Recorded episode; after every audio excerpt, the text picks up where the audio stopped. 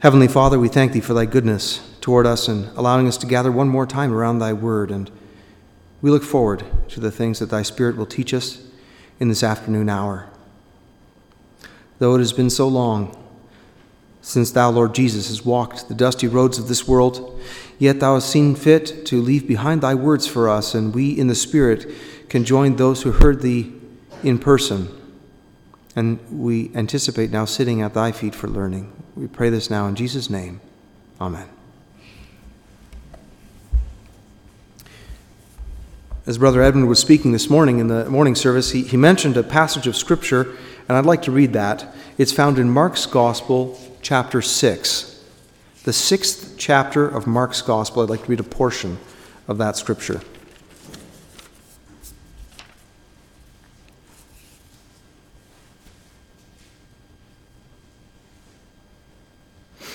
I'd like to begin reading with the first verse, Mark chapter 6, beginning with verse 1.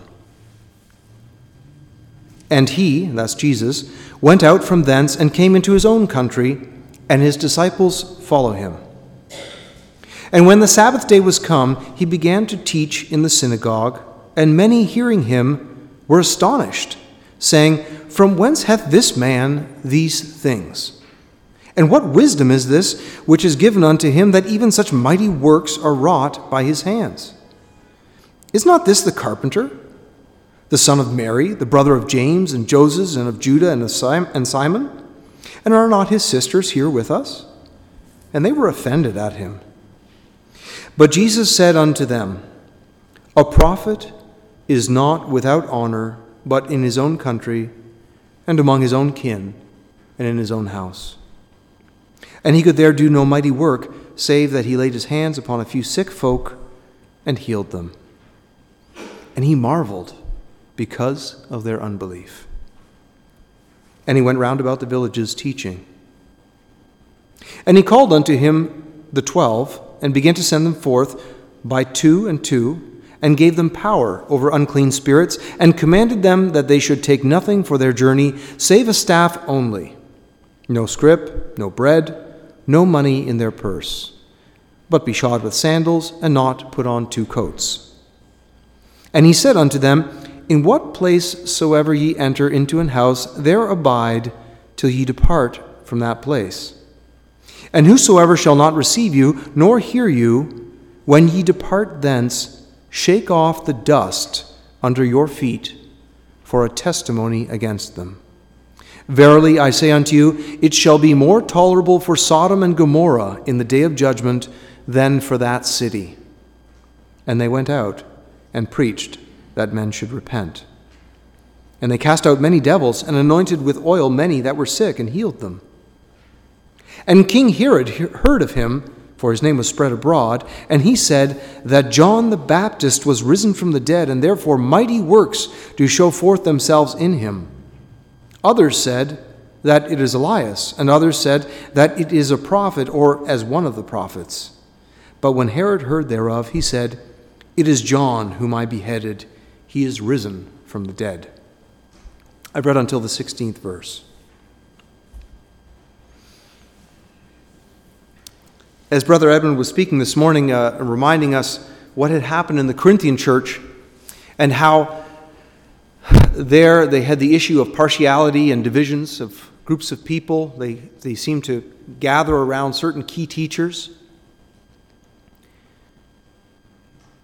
And uh, Paul was noted as, as one whom by some in the church of Corinth said he's, his bodily presence is weak and his, his, his, uh, his, his demeanor or his, his appearance is contemptible.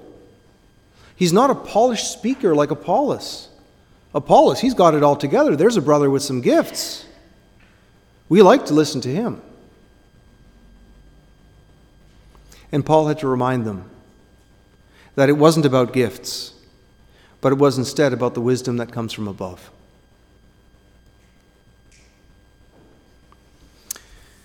Here we have the Lord of glory himself come in the flesh, walking among fallen men and women and preaching. So if you ever think that it's about the speaker, read these words carefully to realize that the very best preacher, with the very best message that was ever preached, was rejected by some. That should give us pause.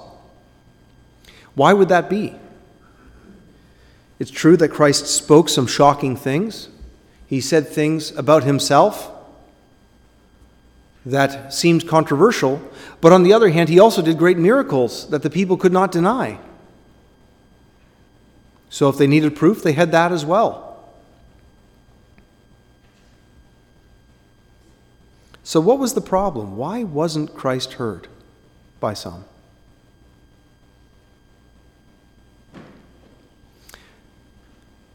There was only one thing while Christ was here that he marveled at. I don't know if you realize this.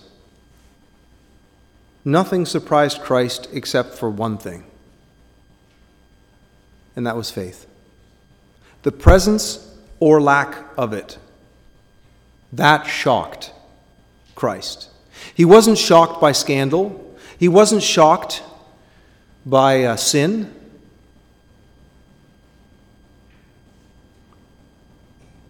He wasn't shocked by people's gifts or what they would say to him. He wasn't shocked by the insults that were hurled at him. He was only shocked by either the presence or absence of faith. Here we read, He marveled because of their unbelief. In another place, we read about the centurion who sent his servant to go speak to Christ. And Jesus turned around. He marveled at the faith of the centurion. And here I think we find the key now as to why a message is either received or rejected by its hearers.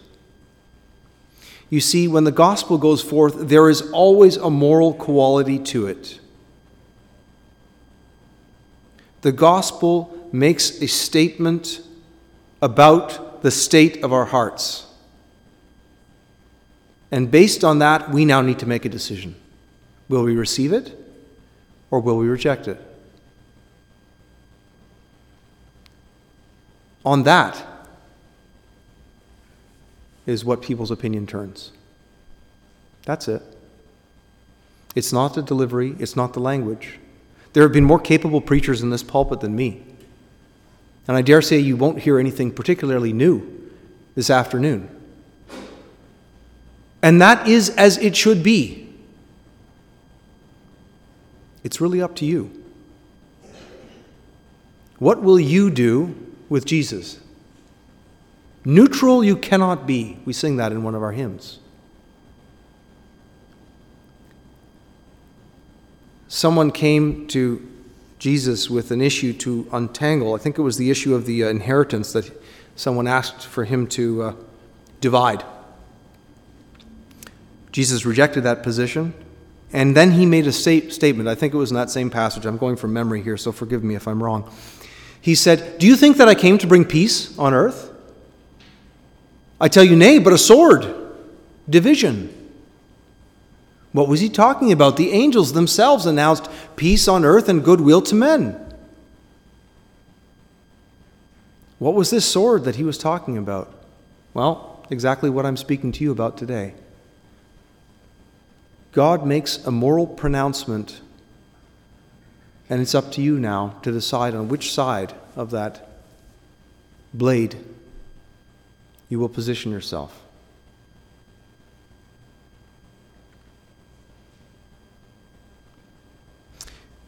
It says, When the Sabbath day was come, he began to teach in the synagogue, as was his pattern. The Sabbath meant worship worship in congregation with those who believed in God or professed belief in God. And so Christ rightly, every Sabbath, was in the synagogue. If anyone had any excuse for not attending church because of hypocrites, it would have been him. He could have rightly said, These people here, they don't know what they're talking about, even. They don't have the right attitudes toward God. They don't have the right understanding of God. Their worship is corrupted. But no, he came. Why? Because we needed it. We needed it. And they heard him teach. You know, I would have loved to hear Christ teach. I would have loved to have heard one of his sermons. Someone said once if he could pick any moment in the life of Christ to experience live himself firsthand, it would have been this. He would have loved to have been the one who was with those two disciples on their way to Emmaus when Christ appeared in a disguised form and opened their minds that they should receive the scriptures. I think that's a pretty good answer. I would have loved to have been there too. Wouldn't it have been great to be in the greatest Bible school in the world and have it opened under the power of the Holy Spirit? I mean, my problem would be I wouldn't be able to remember it all. And, you know, as they were, as they were talking, just trying to take all that in. But I think if by some strange miracle we were able to have, let's say, one of Christ's great sermons up on YouTube, and everyone could watch it, I think you would see the exact same division that happened back then today. Because a moral situation would be brought forward, and people would find themselves either on one side or on the other. To some, it would be the greatest sermon they had ever heard. To others, he would have been some Jewish pretender who had turned his back on the tradition of his fathers, maybe, and was teaching some form of blasphemy. That was the reaction back then. And I believe it would be no different today. So if you're waiting for the right preacher to hear the message, to either change your mind or change your heart, I'm sorry, you'll be waiting an eternity, really. Christ himself said to the Pharisees, One day you're going to seek me, and you won't find me, and you're going to die in your sins. Those are the most chilling words in Scripture to me. He was telling them that one day there's going to come a point where you're going to realize you really need a Savior, and He will not be there. He will be of no use to you because you will be past that point of moral decision, and now there will remain only rejection. I, I pray that nobody in the hearing of my voice this afternoon will, will find themselves in that position. As it was back then, they found fault as well. Is not this the carpenter? People could say that about me. Is this not the graphic designer? Is this not the engineer? We know who his parents are. We know why he talks this way. We know what his upbringing was and his bias and his slant. And people found fault with Christ as well. We know his brothers. We know his sisters. We know his relations. We know where he's from. He's nothing special. I don't know if they ever stop to think, well, what, what are you really looking for? In another place in Scripture, it says, The word of God is nigh thee. You don't have to go into heaven to get it. You don't have to go down to hell on the other side of the grave to hear what, what the truth really is. You can hear it by the foolishness of preaching right now.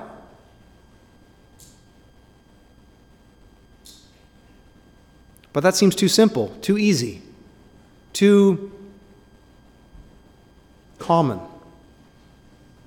If this really was such a special word, why isn't the church packed? Why don't we have people fighting for a spot in our sanctuary? Well, exactly for the reason that I gave you before it divides. And what it does, God has said, is up to you. Christ himself preached. He began his ministry with the words, the same words as John the Baptist Repent, for the kingdom of heaven is at hand. The point of decision is here. Turn around, rethink your life. I've determined one thing I'm not an evangelist, and I don't know that I have the gift of evangelism, but in the, in the few opportunities I've had to speak to other people about the gospel of Christ, I've noticed one thing that's a constant. People don't seem to mind the idea of a Savior or of a God. That's actually not that offensive to them. I'd say few are actually in the camp of, say, Sam Harris and Richard Dawkins and others that are really kind of strident atheists. Most are like, okay, yeah, maybe there's a God. I like the idea of a Savior. The story of Jesus coming in a manger, nice, nice, I like that. Gives me warm fuzzies. But when it comes to changing my life, back off. I get to decide what's good for me. And that is the offense of the cross. Right there.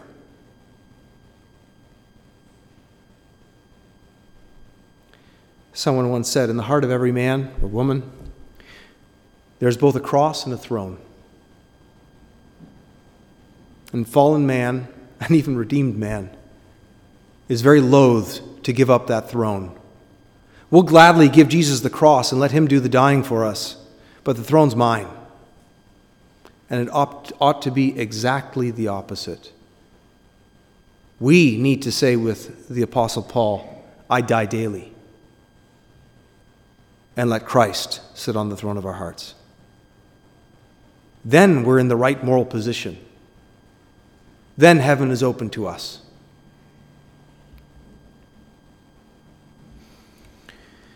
Jesus said unto them, A prophet is not without honor, but in his own country and among his own kin and in his own house. And he could do and he could there do no mighty work, save that he laid his hands upon a few sick folk and healed them. No one is ever forced into the kingdom of God. God never drags anyone kicking and screaming into his kingdom. An invitation is given. Statements are made without apology, sometimes without explanation. And it's up to us now to do something with that. God created us, it says, in his own image. Male and female created he them. And one of the things about being created in the image of God is that we are autonomous to a degree. We are given freedom to a degree. And God expects us to use that freedom, to use it properly. He expects us, in, in the words I think it was of Tennyson, to make our wills His. And in so doing, find, find the fulfillment, find the satisfaction, the happiness that we've been seeking for. That's how God made us.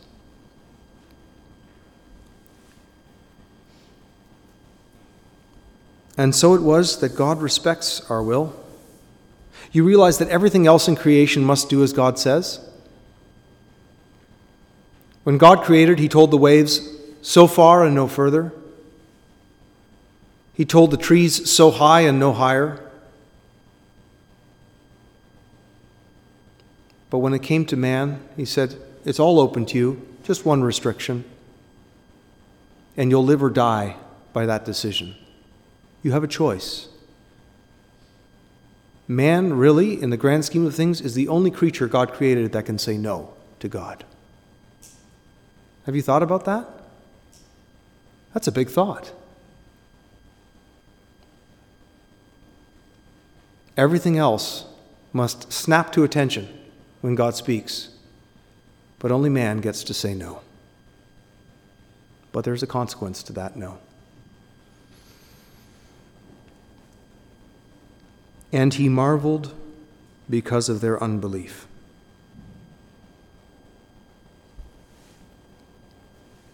What was it about their unbelief that made him marvel?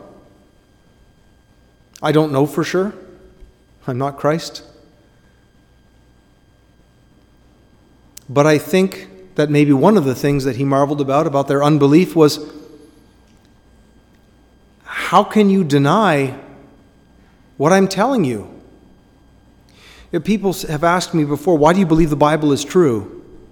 And the answer that I've given is pretty straightforward, maybe unsatisfying to them, but very satisfying to me. I believe the Bible is true because it tells me the truth about myself. I see myself accurately reflected in its pages. And any book that can read me like that must be telling the truth about other things as well. You know, when the hypnotists and the charlatans of this world put on their show for people, one of the things they like to do is tell them things about themselves that they think nobody else would know. And it's shocking, right? Oh, how could he know that?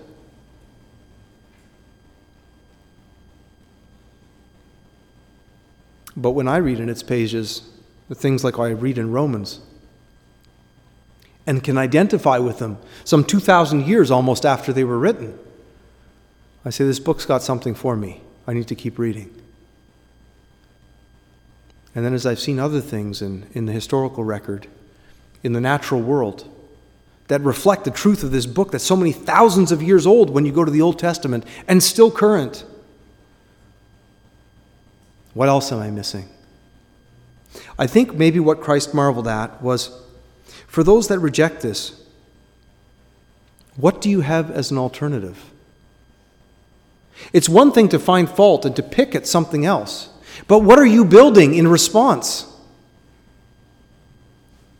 And that's a question I would put out to those that are perhaps unwilling or maybe even think themselves unable to accept what the Bible says.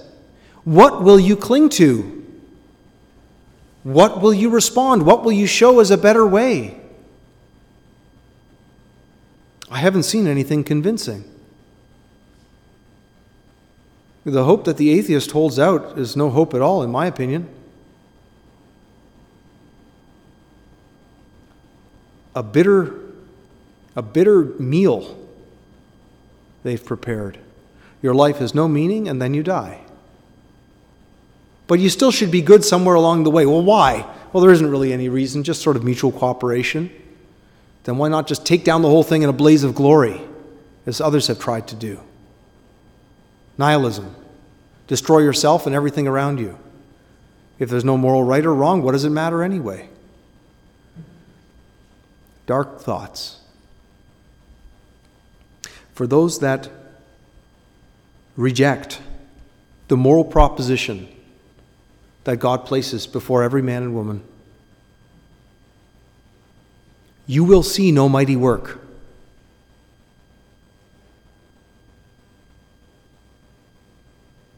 You see, faith will never move somebody from unbelief to belief. Uh, sorry, did I say that right? Miracles will never move someone from unbelief to belief.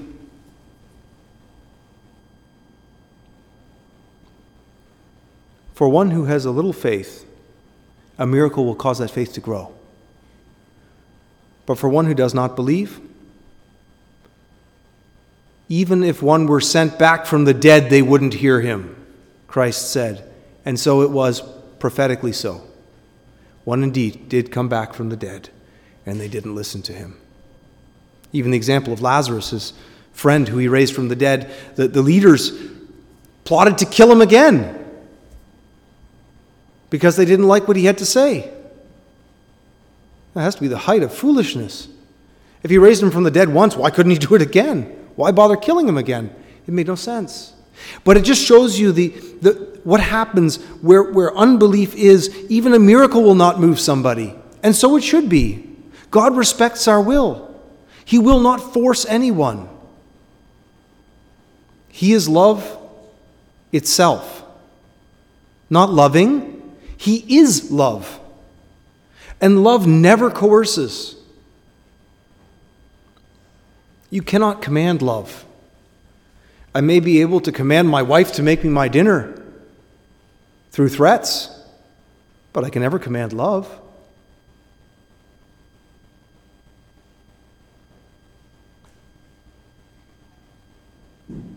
And he called unto him the twelve, the twelve special disciples, again, not chosen for great um, resumes, fishermen, Carpenters? I mean, fishermen are famous for telling stories, aren't they? Tax collectors? The, the, the, the hated publicans? I mean, if you're putting together your dream team, he's going about it exactly the wrong way. These group of people to spread the gospel of the coming Messiah King? But God's ways are not our ways, neither are, neither are his thoughts our thoughts. And here we see Christ gives them power over unclean spirits. And then this, and he commanded them that they should take nothing for their journey save a staff only, a walking staff. No scrip, that's no, no bag with extra provisions for the way. No bread, specifically, no extra food. No money in their purse. But be shod with sandals and not put on two coats. Let's just stop and unpack that for a moment because I think in our days of convenience and debit cards and smartphones and 24 hour fast food, we don't really understand what this meant. So he gets together his 12 disciples and he says, Look, each of you take a staff. Don't take two coats. Why two coats? Well, pretty simple. If you have to sleep out in the open air, you really want that second coat. That means you didn't get a place to stay that night. Christ said, No, no, no. You're going to have a place to stay every night. So I don't want you to take two coats. You're going to have to believe that. No scrip. No food to go with you. The few things that you could take with you in those days were some kind of a salted meat that couldn't spoil. You could take bread, and you could take cheese. That was about it. If there was an inn somewhere on the way, maybe you could buy something. But Christ said, Nope, don't take any money with you either. And you're going to go by foot. None of this makes sense, does it?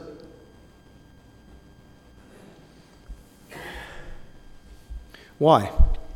Why would he do that? Why not say make reasonable provisions just in case something doesn't go as planned? I mean, we wouldn't travel this way, would we?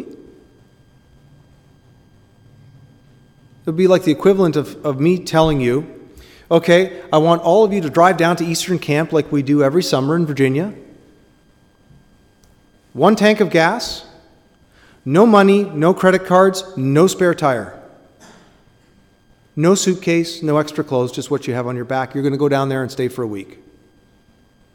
Think about it in those terms. Don't worry, Along the way, you're going to have gas for the journey, you're going to have food to eat, and when you get there, you're going to have enough clothes to wear for the week. Really? How? The foundation for Christ's ministry was going to be faith. And if his disciples couldn't exhibit it, what did they have to talk about? What did he give them, though? He gave them power real spiritual power power to cast out unclean spirits. Never cast out an unclean spirit before, but I believe if Jesus told me I should, and I knew it, I believe I'd have the faith to step out and do it because it wouldn't be me doing it anyway. Do we show, I'm going to talk now to my brothers and sisters, do we show that same degree of faith in our life? Do things in our life seem to maybe not make sense to the outside observers unless you believe what Christ is telling you? How much do we lean on our own provision and our own understanding? It's been preached on before.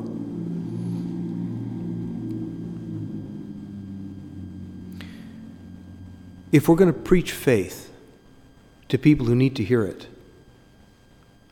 we better live faith that they can see. It's that simple. That is the miracle to the world around us. You know, when the martyrs of the past walked willingly to their death, when all they had to do was say, I don't believe in Jesus, and they'd be off. What do you think that did to those who watched?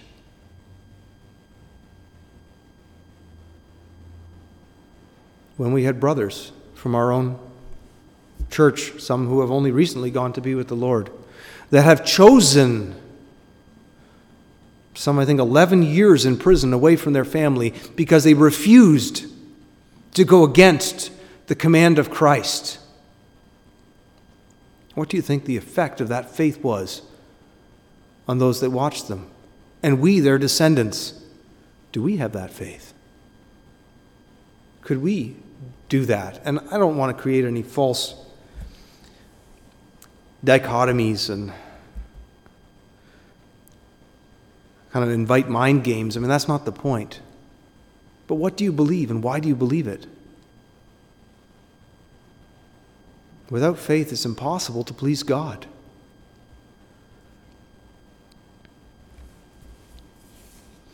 In what place soever ye enter into an house, there abide till you depart from that place. I see something here that's also interesting, and it's something that the Lord's been working with me on, maybe. This element of patience in the Christian life. That if what I'm going through right now is what God has in mind for me, that I'm happy to stay there until He tells me to move on. The self help gurus,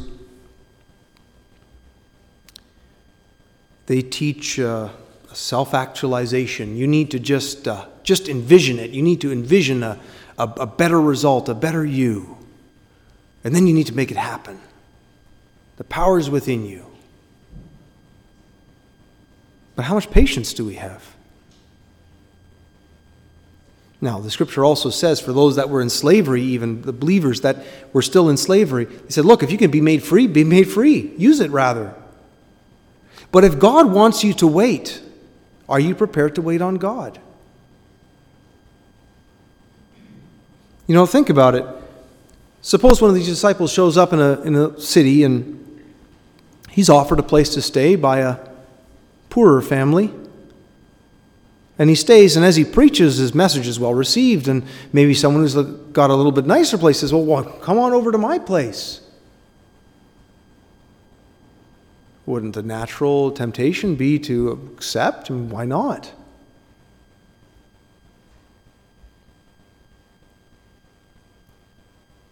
How do we live? Is it by faith? Or do we live according to our comforts and knowledge and provision?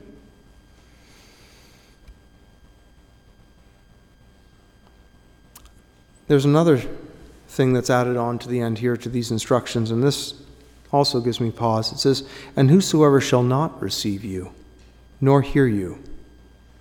It doesn't say, speak badly of them and slander them. It just says, when you leave, shake off the dust under your feet for a testimony against them. Now that presupposes something that you've done everything right before that. That you've followed Christ's instruction before that. You've gone in there and you've healed the sick. You've ministered to the needs of the people. You've spoken truth, God's truth, into their situation, into their lives. But there's an understanding that even if it was an apostle of Jesus Christ who was speaking this, or even Christ himself, there will be rejection. There will be those who will not receive it. And we're simply to leave it up to God. To shake off the dust, move on.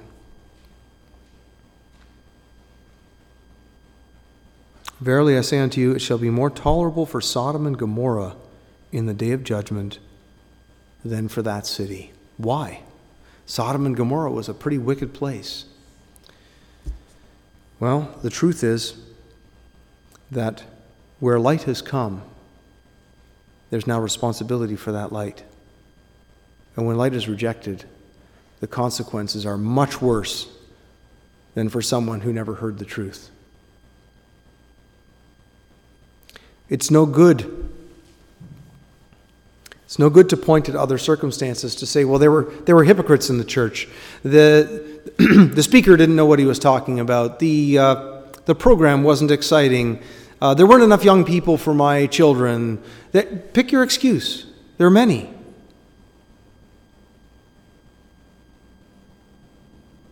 But if you believe that this is the Word of God, if you believe what the word is speaking about you, then you need to act. You don't want to be found in this second group. You know, there are those two that try to chart a middle course. They try to take a, a neutral position. There were those that recognized the special nature of Christ's ministry and his words. They, they were willing to ascribe to him some form of greatness. They said, well, you know, this might be Elias come back from the dead. He was a great prophet of God, or one of the other prophets. Maybe he's John the Baptist reincarnated somehow, a great preacher.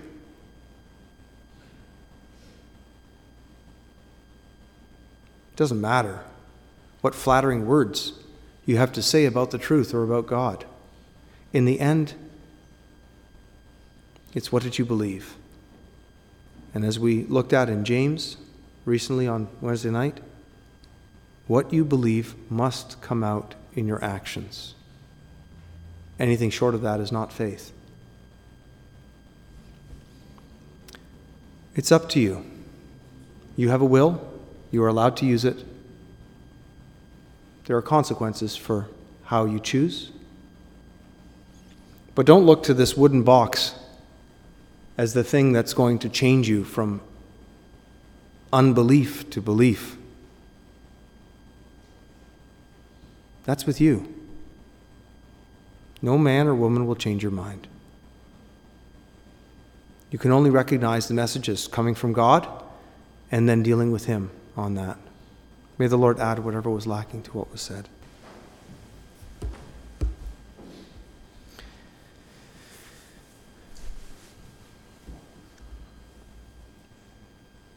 And the core of the gospel message is simple.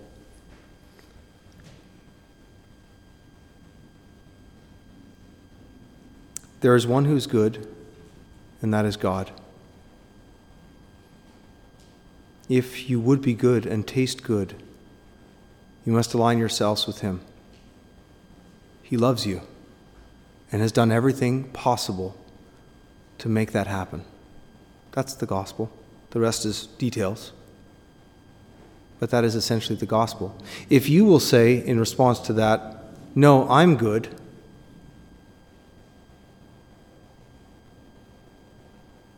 what does the gospel have for you?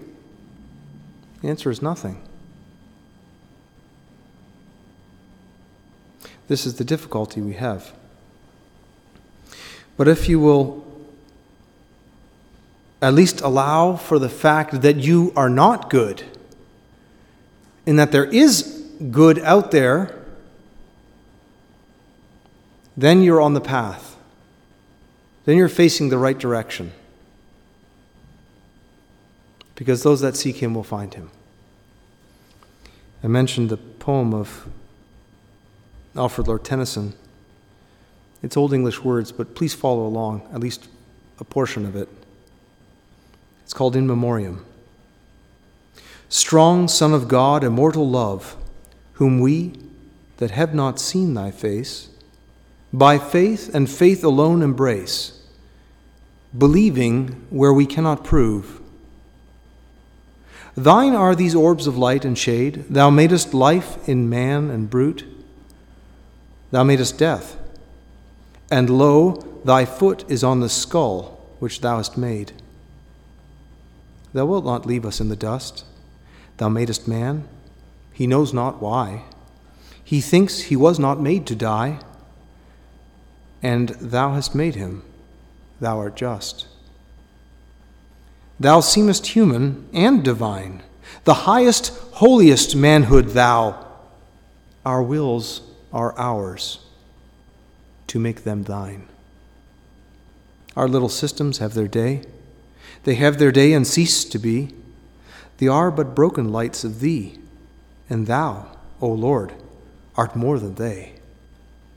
We have but faith. We cannot know.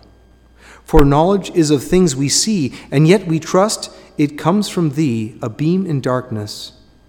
Let it grow. Let knowledge grow from more to more but more of reverence in us dwell, that mind and soul, according well, may make one music as before, but vaster. We are fools and slight. We mock thee when we do not fear, but help thy foolish ones to bear. Help thy vain worlds to bear thy light. There's more, if you'd care to read it. But I think it does a good job of speaking to what we know and what we don't.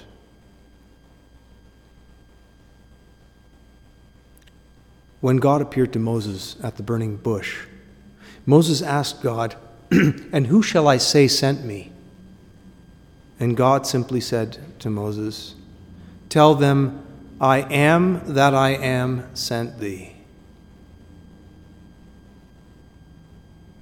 I am that I am, the reference point, the one from which all things are measured. Because when we will acknowledge the I am, then we will be in the proper place, which is I am not. But in that place is a safe place to be. Because in that acknowledgement of our limits, of our lack, God's grace and mercy extends. And you only have to read Christ's high priestly prayer in John to see what God really has in mind. I in them and thou in me, that we may be one. May each one seek that, and they will never be dissatisfied. May the Lord add whatever was lacking to what was said, and may He dismiss us now with His blessing. Amen.